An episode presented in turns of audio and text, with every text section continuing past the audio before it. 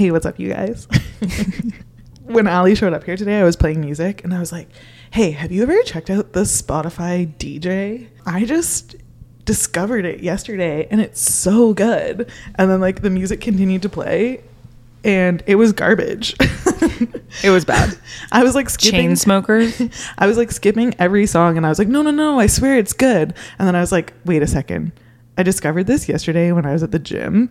And I don't know if anyone can relate to this, but I would equate listening to music while at the gym as like the same thing as beer goggles when you're drinking. Cause it's like all music sounds good when you're at the gym. You're like high on endorphins and like every th- song is like boom, boom, boom, boom. at least for me. Then, yeah, like today in like a regular state, I was like, sucks. it's like the exact same thing as waking up next to somebody and they're not as cute as the night before. I also get that with music when I'm driving in a car, like long, nice country road. Like Mm. Yeah. a random song will come on, and I'm like, "This is such a good song." And then Yeah. you listen to it late, and you're like, "This is not okay." So this real. is Rascal Flatts.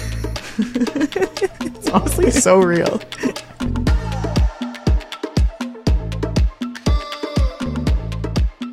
I can't keep track of the numbers anymore. it's 21. Thank you. Welcome to episode 21. Yay! Say it in Italian. Ventiuno. Thank you. How high can you count? High. Okay, good. Today, the topic that we're going to be talking about is moderation versus extremism. I think it's going to be particularly funny, the two of us having this conversation, because I, Chelsey, very much so represent moderation, and Allie very much represents extremism. So we might like play into those two uh, like opposite dynamics extra just for like the fun spicy debate of this episode but yeah that's loosely what we're going to be getting into And then you tell us who wins at the end. It's I'll put a pre- poll. presidential debate. yeah great i'll put a poll My favorite psychological social experiment that was ever conducted was that one in the 90s where um, there were a bunch of kids in a room and a psychologist puts one marshmallow in front of each kid. And the kid's like, oh, sweet, a marshmallow. And the psychologist is like, okay, this marshmallow is for you and you can eat it whenever you want. But if you wait five minutes, I'm going to go make a phone call and come back and I'll have a second marshmallow. And if you don't eat the first marshmallow by the time I'm back, you can have two marshmallows. The kids are like, okay, okay, okay. 90% of the kids couldn't wait five minutes and they fucking destroy that marshmallow. and when I saw that study, I was like, yeah, sa- like I wouldn't even, I'd be eating it before they finish the instructions. What? Oh, spit it out. They leave and then eat it again. whereas like i would absolutely wait for the second marshmallow i like no problem it, it wouldn't even be a challenge But not only that, you'd like save the second marshmallow for later. You'd like put it in your bag and like eat it the next day. yeah you want to know how i can like basically prove this exactly Okay. during Halloween when I was a little kid, like I'd go trick or treating and get lots of stuff, right? My brothers, same thing, they would demolish all of their candy in like one or two days. And they would be so sick and have stomach aches. My mom would be trying to take it away from them because they couldn't control themselves. Whereas I'm not joking. I'm not joking. I would take mine, I would count it all, I would divide it by candy and chocolate and like into all these groups, and then I would budget out how long I could, if I had like one candy a day, how long it would last me until, or if I had two candies a day, how long it would last me until. And I'd be eating Halloween candy in like July. Yeah, you could. no, it's such a great trait to have. Like, like the short term shittiness or like waiting for the long term benefit. I don't know what that's like. I don't know. It's very funny though, because if you are relating it to like instant gratification relative to delayed gratification, like I do think that I, Those were I'm the a words I was trying to use. I am a sucker for instant gratification in a lot of instances, but it's funny how it plays out in different scenarios. yeah. Well, let's go with the food one first. Okay. People already know my issue with food. Give a 10 second summary. Yeah. 10 second summary is if there's a jar of any crushed nut in my house, like peanut butter, almond butter, whatever butter, I will finish it in one sitting. Yeah. Same with ice cream. Like it's it's with everything. Like a loaf of bread, one day, maybe two. It's the foods that like you really like that are like particularly really indulgent for you. Yeah, like I've never had leftovers in my fridge. Like if I make something, it's gonna be eaten. Even if I go to another room and like close the door Yeah. and wait two hours because that's what everyone says to do. I come back and then I eat it two hours later. So for me, I purposely keep foods like that in my house. Like I'm a really big Um, fan of freezing things. Like I put cookies and like desserts and stuff. I always have like brownies and treats and whatever in the freezer. And part of the reason why I purposely always have them is because I do know that I've felt in times when I've like deprived myself and like cleared out my whole house of that. That's when I start to get really into that like binge all or nothing mindset. So instead, I purposely make sure that the bait is like always around because then I don't get into that deprivation monster mode of like wanting to eat it all. So yeah, I just like I'm like, yeah, it's always there. I can just like open the freezer and have a little nibble of something. And I do every day. But I just again like I, I literally have a bite or like I cut off a piece or just one of something. God bless. I don't know what that's like. Because my house was, growing up, my house was full of food and I still had this issue. Because it's not just food. And we'll talk about other. yeah. Well, this is this is what I'm going to parlay into the food thing. Um, about a year ago, I had a friend who started doing health and fitness coaching. And I have always been someone that's been sort of interested in that type of service because I think that I eat pretty well and I have a pretty good fitness routine. But I've always wanted to tighten the screws more and see like what my real real full potential was if I if I really did that as perfectly as I could. So when she started this business, I saw her own personal transformation and that was kind of like something that I was looking to do, so I was really intrigued by it. So I said, "You know what? I had just moved back to Toronto. I was just out of a breakup. It was the beginning of the new year. There was like, it felt like a lot of things lining up. And I was like, yeah, now is the time for me to try this. I have a little bit of disposable income. I can like finally do this. So I started working with her. And basically, all it is is tracking macros for your food, then like a very metric driven workout schedule with like progressive overload. Sorry if that's gibberish to people listening. I can like quickly say it. So tracking macros is literally weighing your food and keeping track of like a few of the macro nutrients. So it's like calories, protein, fat, fiber. Sorry, my eyes are glazing over. Okay. Allie doesn't give a shit about any of this, but for anyone that's listening that does, that's the that's the quick T on what tracking macros is. And then progressive overload is basically just like gradually increasing time under tension at the gym. So it's like whether you're doing that through reps or through increasing weight, it's just gradually challenging your muscles more and more to hopefully encourage growth. Sorry if I butchered that. If you're a professional, that's my layman's understanding, okay? The whole point is that it's like very extreme and it's very exact. Like you have to track your food and you have to track your weights and it's all in a spreadsheet and it's all like very exact.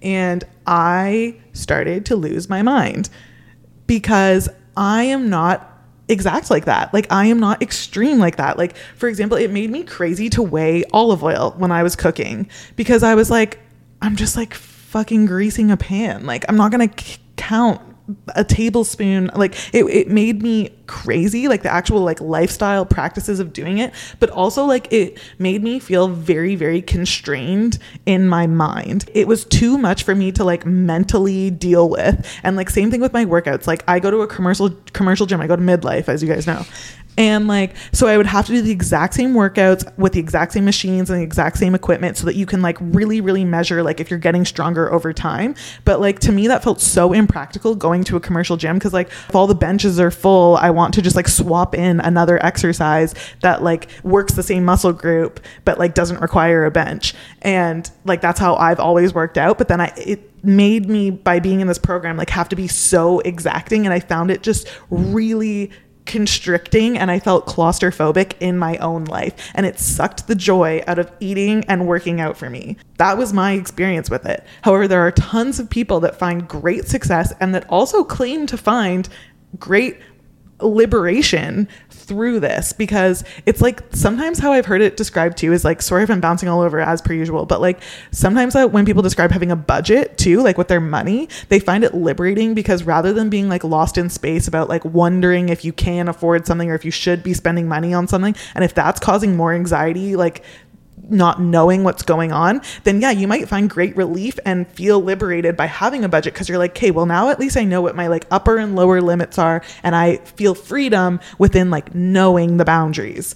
So I think that's like the, the same concept that applies here with the eating and the exercise. But for me, that was not my experience. So, particularly with eating, that was like another reminder for me where I was like, no, I am a moderation girl. I just need to use good judgment and keep things in a good balance. And that's what works for me. Going to this more extreme side of managing how I'm fueling myself is making me lose my fucking mind.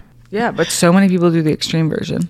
We're not trigger warning. Are we trigger warning? I don't know. No. It was making me feel like a slippery slope of like disordered eating because it was having me be like really hyper fixated on my food. So then I was just like, oh, I only have like 200 calories left. Like, how can I maximize that with like a snack? Like, I, do I want chocolate? Do I want salty, sweet? Like, blah, blah. And it was just making me super fixated on it. And then also, like, because I'm kind of like a defiant, like, I, I am I don't like rules and Insubordinate. I'm insubordinate. Thank you. That's my word. I was like, I want to go over it. Fuck it. Like I'm just not even like, who. Why do I have to listen to the spreadsheet? Like I'm just gonna eat whatever the fuck I'm gonna eat. I don't even have to put it in the spreadsheet. Like fuck you. And it like started to make me get all angsty, and I was like punching back.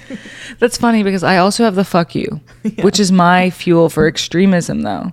Because Yeah. I'm like, fuck you. I'm eating an entire cake. No one can tell me I can't. Food is obviously so oh, Yeah, it's hard. tangled up. Yeah. But like that was just like I don't know, one thing that maybe people can relate to if they've experimented with more extreme diets or like methods of feeding themselves versus just the more intuitive eating or moderation approach.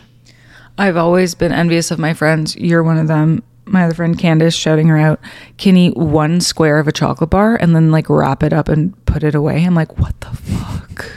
I think it's like really addressing like the mindset way high level Yeah. about just like there's no scarcity around it. Like you can have it if you want it. But the whole thing is that you just don't want it anymore. Like one is enough. But I want it. but that's because it uh, in my opinion when I've been in in that mindset, it's because it is buried under layers of feeling like I can't have it. Yeah.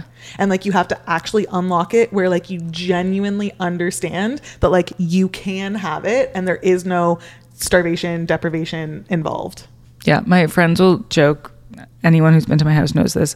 My fridge is always like kind of empty because I can only buy things for like my meal that I'm making at that time. Yeah. And you're like, no, no, I'm European. Yeah, it's not yeah, because I have like a problem. Where leftovers can't sit in my fridge. Okay, let's go to another example. Yeah. Good. Great. I want to talk about dating apps. This is one that I pick on people about, not just Allie. I, People. I no, not just Allie. You just happen to be like, what's it called in my target? in my, well, I'm having trouble finding my words today. Radius? No, you're just like, you're in the path of fire, path of destruction. Path of fire.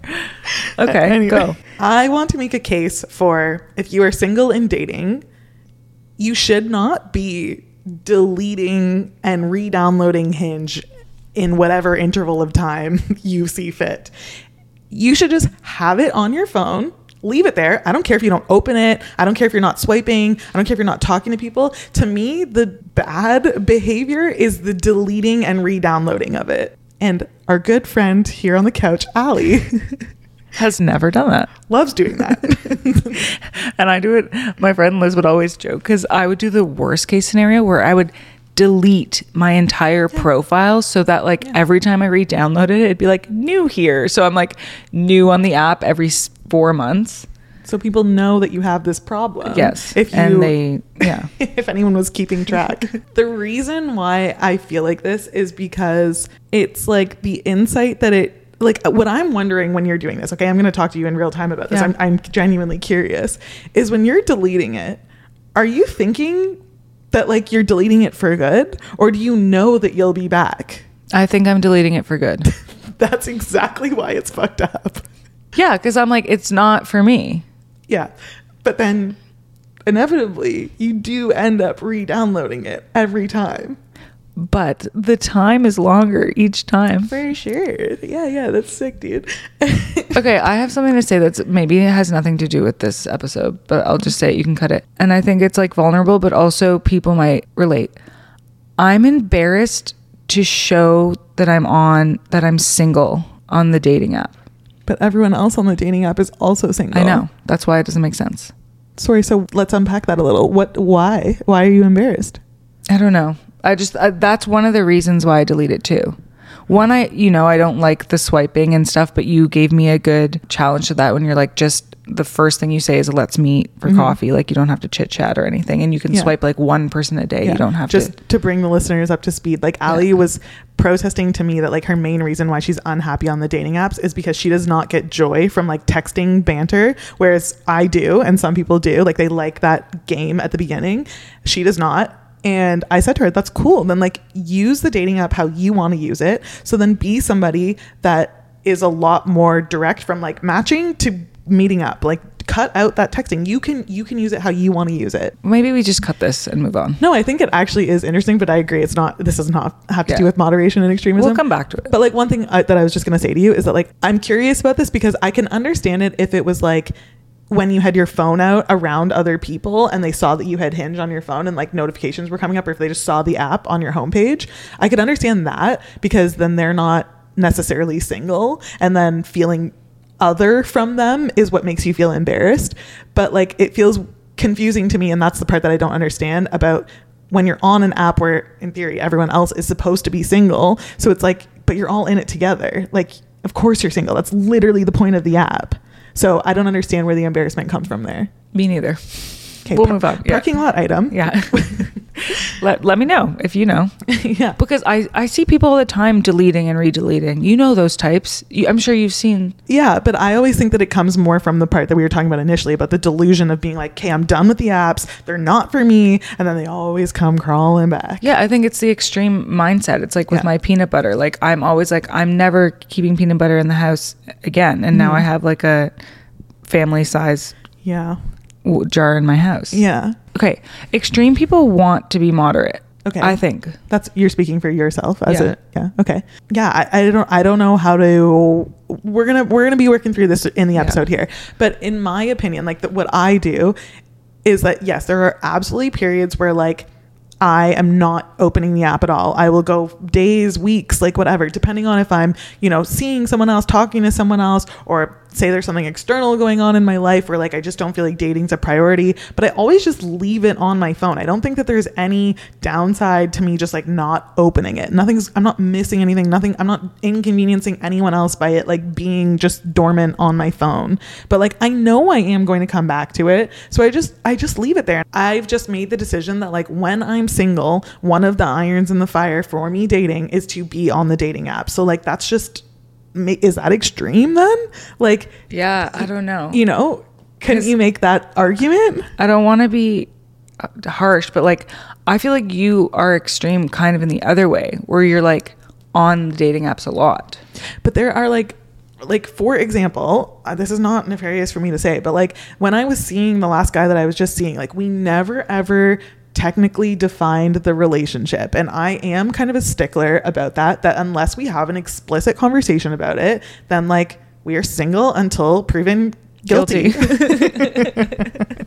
I like that. so like I was respectful though, and like I know how to fucking read a room. I did not feel like it was appropriate for me to be talking and seeing other people when we were in the thick of that stage. Plus, like I was enjoying getting to know him and being with him. I did not feel any kind of hunger for me to be like involving anyone else in my life at that time. But the dating app stayed on my phone almost out of principle because I was just like, I'm single. Like, and there were times for sure when he was like sitting next to me and I would swipe on my phone and like the apps were like still there and I could feel the energy like wince a little in the room until we have a conversation though. Like, that is something that I am kind of a little stickler about. Yeah. It's funny because when I'm talking to one person on a dating app, I don't talk to anybody else and I don't swipe. So maybe I do it in moderation when it's on my phone. But I've told you why in our other episode I said about putting all your eggs in one basket that I think you should diversify. And I think that it is really, I am an all eggs in one basket woman. yeah. Can we bring it to work? Yeah, let's we can go. go back to dating later. No, but it's fine. We're, we're just we're just like Yeah. kind of we're having a discussion. This is two friends on a couch having a chat. That's what our podcast is. Also, we have silly energy today a bit. I was unhinged. There's a little pep in my step today. I like that. I'm hungover. Does anyone else, when Yeah. they're hungover, get like deliriously fun? It's a specific hangover. Yeah. Only sometimes, but they're, Yeah. they're that's the best kind. I'm in it now. I might crash later, so let's get this going. Okay. the work thing. So um in work, I'm so extreme. It's unreal. Like when I was at my law firm, I was going 110% at all times, quadruple checking everything, billing as many hours as I could, um, never saying no to work, killing myself over if I had a typo in like a 25 page memo, I would like sit spend all night thinking about the typo and not be able to sleep. The people of the internet are just going to start diagnosing you again when they hear Uh, that. whatever. and then I do that for four and a half years and then I quit. I can't think of a better example of extremism than that. Like, I don't Yeah. say, hmm, maybe I'll take a break or maybe I'll like work for the government or maybe I'll go in ha- any, any option. It's, and it's not even that I was like, I'm going to take a break. I was like, I'm quitting. I'm never practicing law ever again. Flash forward six months later to now. I'm like, Chelsey, I have something to tell you. I think I'm going to maybe not fully quit the law and like ease into it moderately, They always come crawling back. which who knows? I might not end up doing it, but I do think that there is something good about people who like just take a break or Yeah. just like move their 110% to an 80%. It's not perfect or bust. It can be pretty good. I think what you're describing is incredibly relatable. Like I think that is the typical pipeline for burnout. Yeah, right.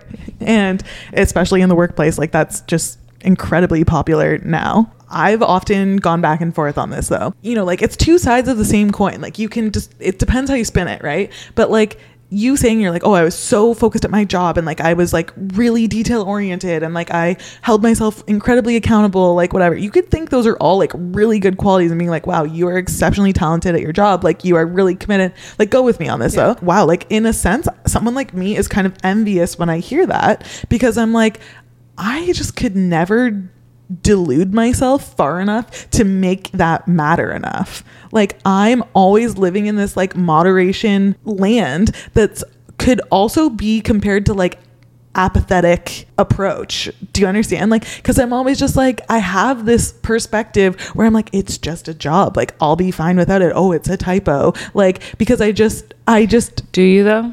Yeah, I do. I, there's certain things that I'm very hard on myself about, but like in this type of thing, particularly when we were talking about the example of work, like I I just always approach it with a sense of balance because I'm like my whole life and my whole opinion of myself is never going to be tethered to work.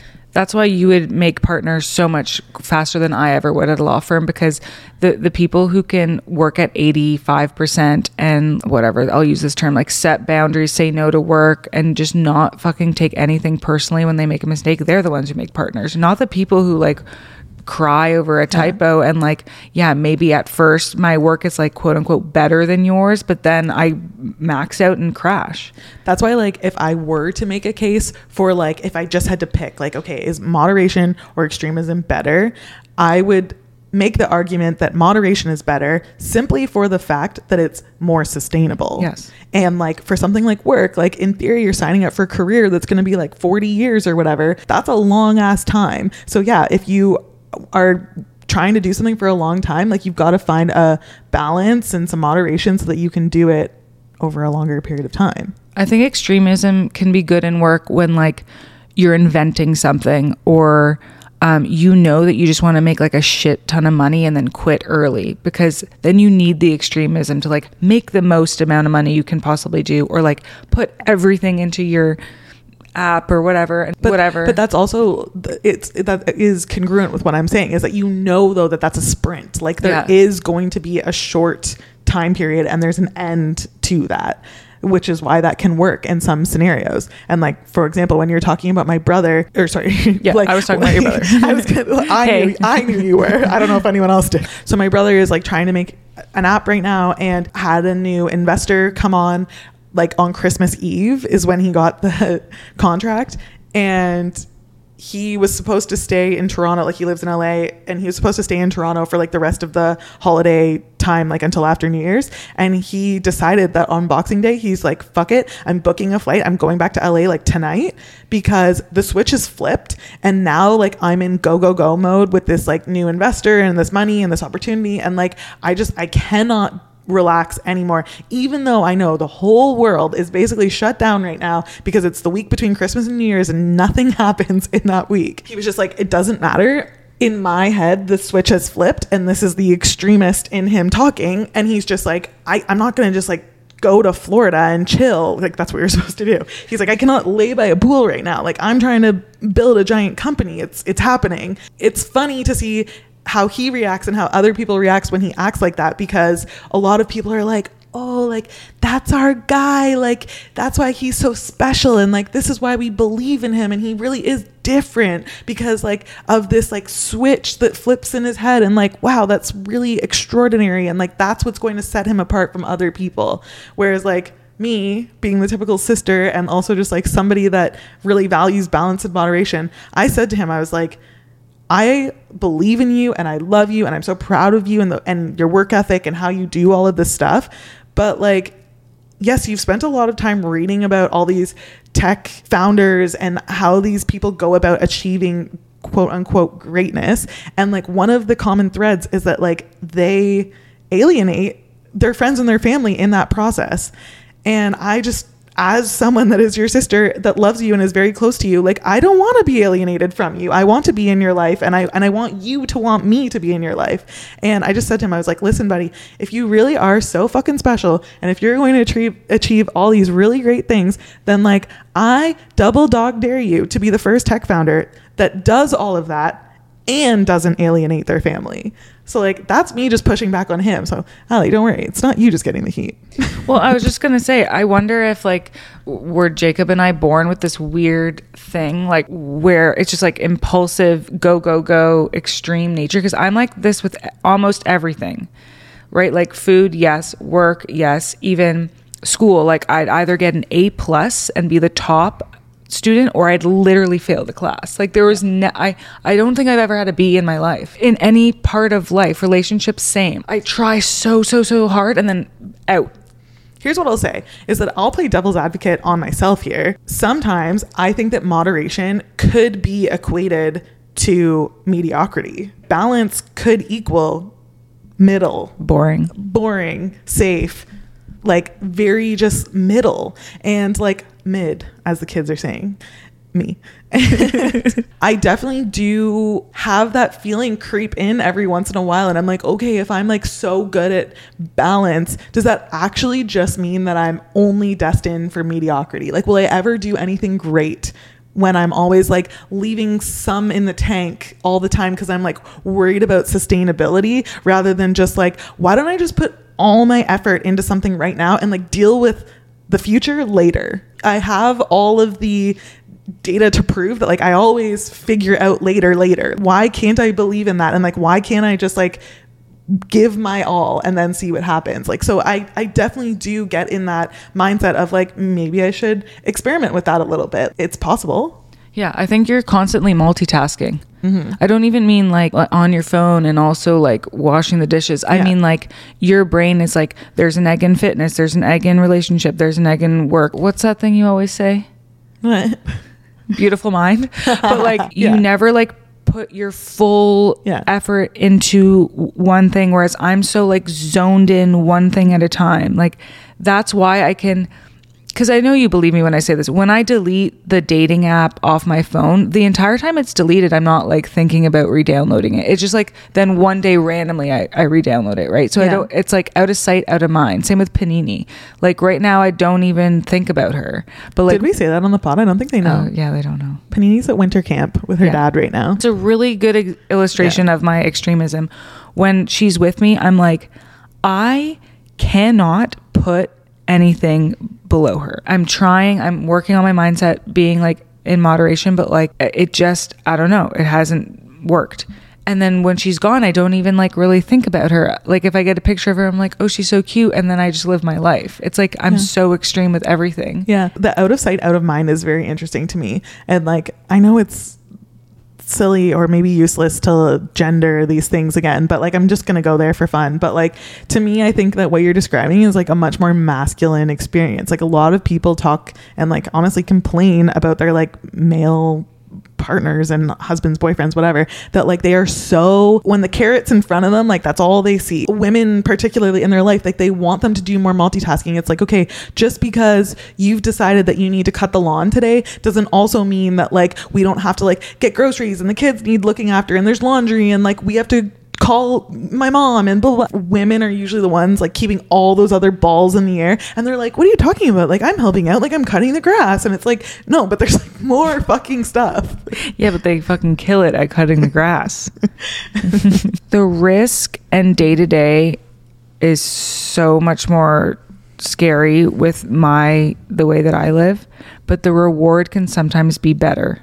I agree. That's a good way Whereas with it. you, it's like you're in a constant state of like contentedness. That's not a word. Contentment. Again, more sustainable. You're um, you're not all over the place emotionally. Like your actions are not predictable, but like are normal, more normal than me. And same with Jacob. And same with people, other people who have the extreme issue. I wanted to like say too, like from last week's episode when we were talking about like settling in relationships and stuff, like you took such a hard line in being like, I'm not willing to settle. And I was like, I don't know, maybe there is some compromise. And I think that so perfectly depicts exactly what we're talking about. Like, I am being moderation when it comes to picking a partner, and then you're being so much more extreme. It makes total sense Well, when gen- you loop it in. Generally, you like apply nuance to thoughts and activities, and I literally can't. Yeah, it's it's funny. And then I was also now just thinking about like the through lines in other conversations that we've had.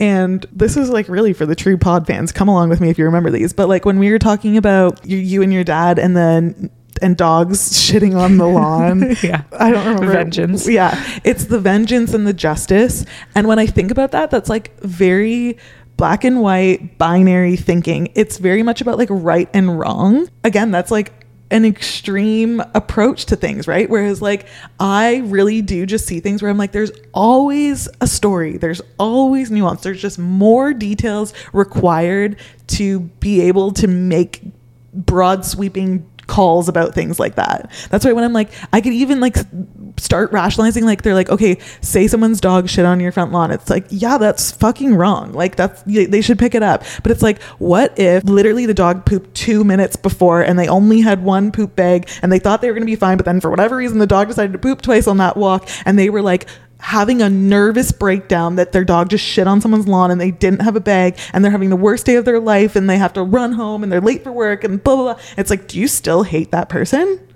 No, but I have to go through all of that because my knee jerk reaction would be like, fuck you, pick up your fucking dog shit. And then I don't act on that. That's why I do have a challenge with people that like have a temper because obviously yes this is a whole other conversation about like emotionally regulating yourself. But like to me there's just always more to it. That's why like people get upset in traffic and are like leaning on the horn and like whatever. Like yeah of course. Sometimes people are assholes and they go through a light when it's yellow and they're gonna block the intersection and they fucking know they're gonna do that. And screw them. They shouldn't do that.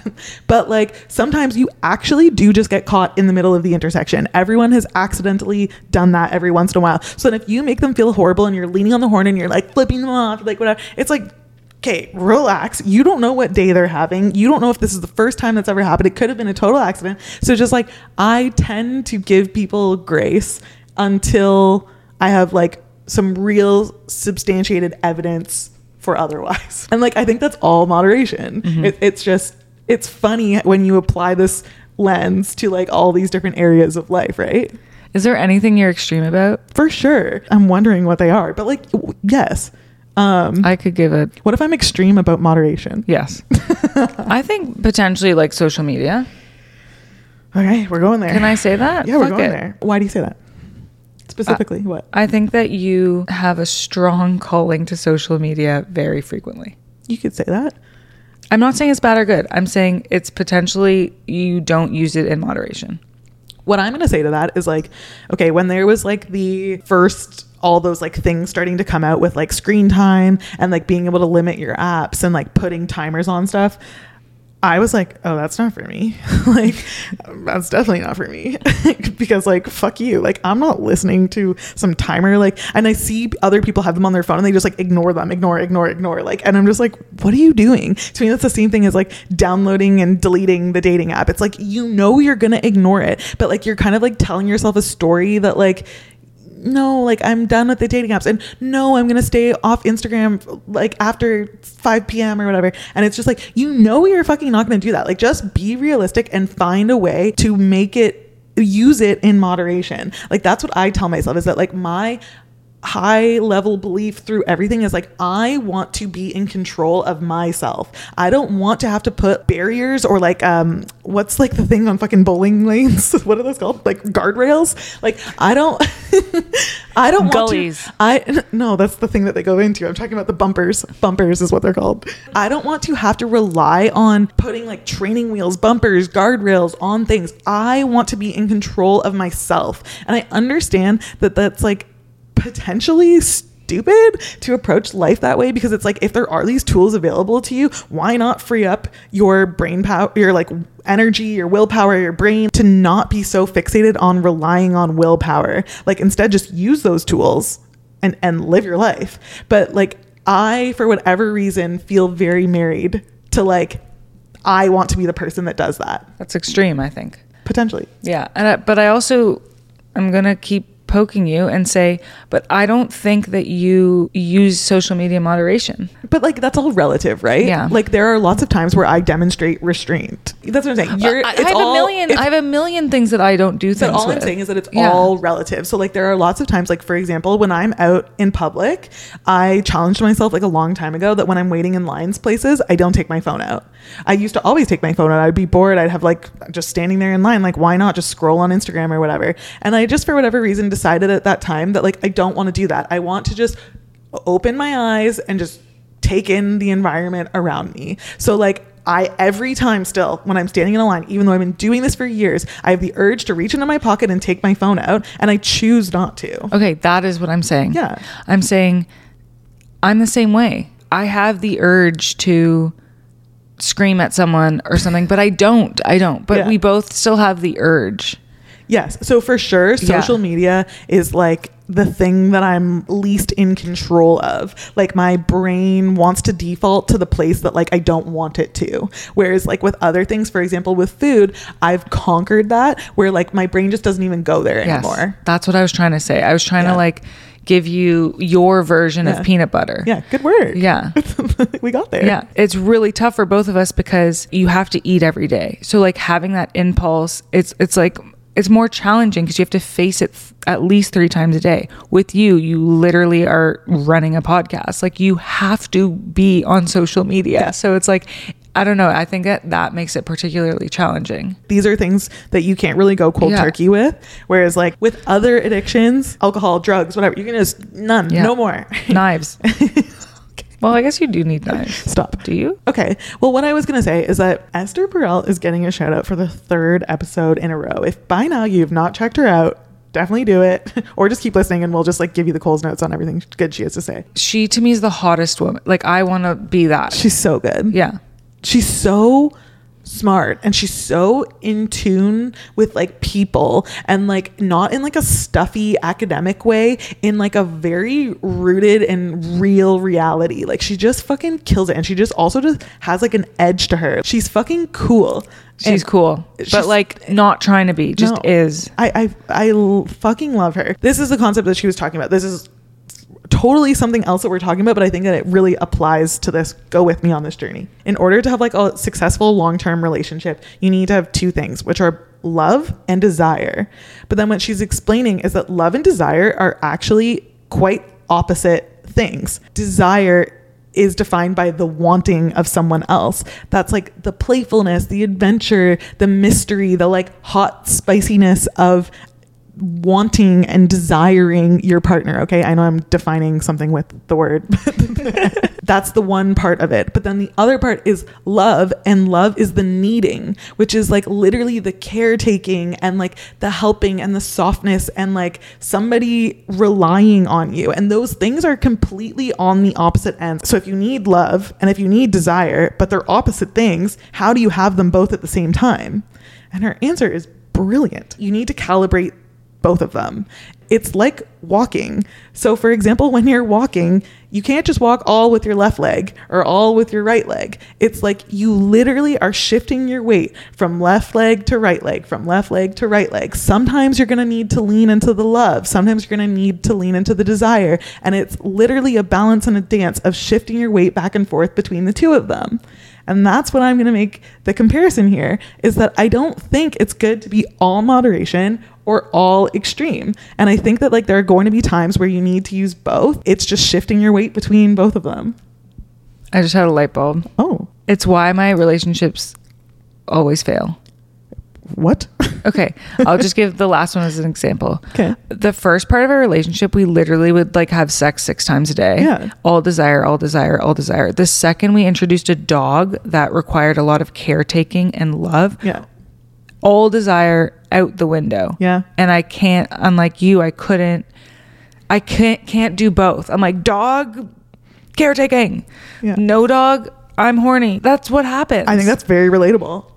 It makes a lot of sense. and why you are potentially quote unquote better in romantic relationships is because you can do both. I don't know that I'm better, but yeah, like I think bringing it back to last episode is about like me being more vulnerable requires me to introduce the like needing The but, love. but on their side Yeah. they need to feel what it feels like for me to need them earlier on. Because i put up this front of me being like really independent and really self-sufficient and like emotionally really like put together. So then like any they don't ever have to walk on that leg that needs the love part. So then when it does all switch they're like holy fuck I, i've never walked on this leg before. What's going on? Potentially, you can kill me if you hate this, but you can kill her. you maybe lean too much on like the desire front at first. But I think that that is natural and like potentially, I'm not making excuses for No, myself, I know. but I think that is like the tendency of like a younger person too. Right. As I mature, I'm realizing the importance of this to just calibrate both and introduce it as early on as possible. Well, you did a really good thing recently, which I was really proud of before you can cut this, but on your dating profile, you finally put you're looking for a long term relationship. I did. Instead of just being like, I don't need to put anything because it's like you can be desirable and fun and whatever and also still seek love and comfort and Yeah. something more No, I actually really appreciate you highlighting that. Like, I do think that that is a demonstration, like a physical imp- implementation of how my mindset has shifted and how I'm feeling more ready to like show that vulnerability to strangers on dating apps that I may or may not ever speak to or connect with in any way. Fun. Hell yeah. I would say nine times out of 10, extremism is bad. Like, think about e- extremist religion. I wasn't going to mention it, Well, I will. I'll fucking, I don't give a shit. but when I think of the word like extremist, to me, like when you link it to like headlines in the news, Yeah, it's like it's never good. crazy people protesting gay funerals. and like flying airplanes into buildings. Yeah. I'm not like that, just in case anyone thought that. But No. like, I'm just going to say it. But like, as someone who has an extreme mindset, it like kind of makes sense to me how people can get there. You know what I'm wondering, and it, I don't even know if we're gonna leave this in because it might be scary. But like Allie and I have talked about how we want to do this episode, how like everyone is ten steps away from becoming a murderer. Yes. We have this like concept where. Uh, it needs a full episode to explain it, but it is related to Yeah. exactly what you just Let's said. Easter egg them a bit. yeah, this is a little a Yeah. little breadcrumb, a little Easter egg. Everyone is on average 10 steps, but I'm like maybe six steps, Yeah. and you're maybe like 14 steps. yep.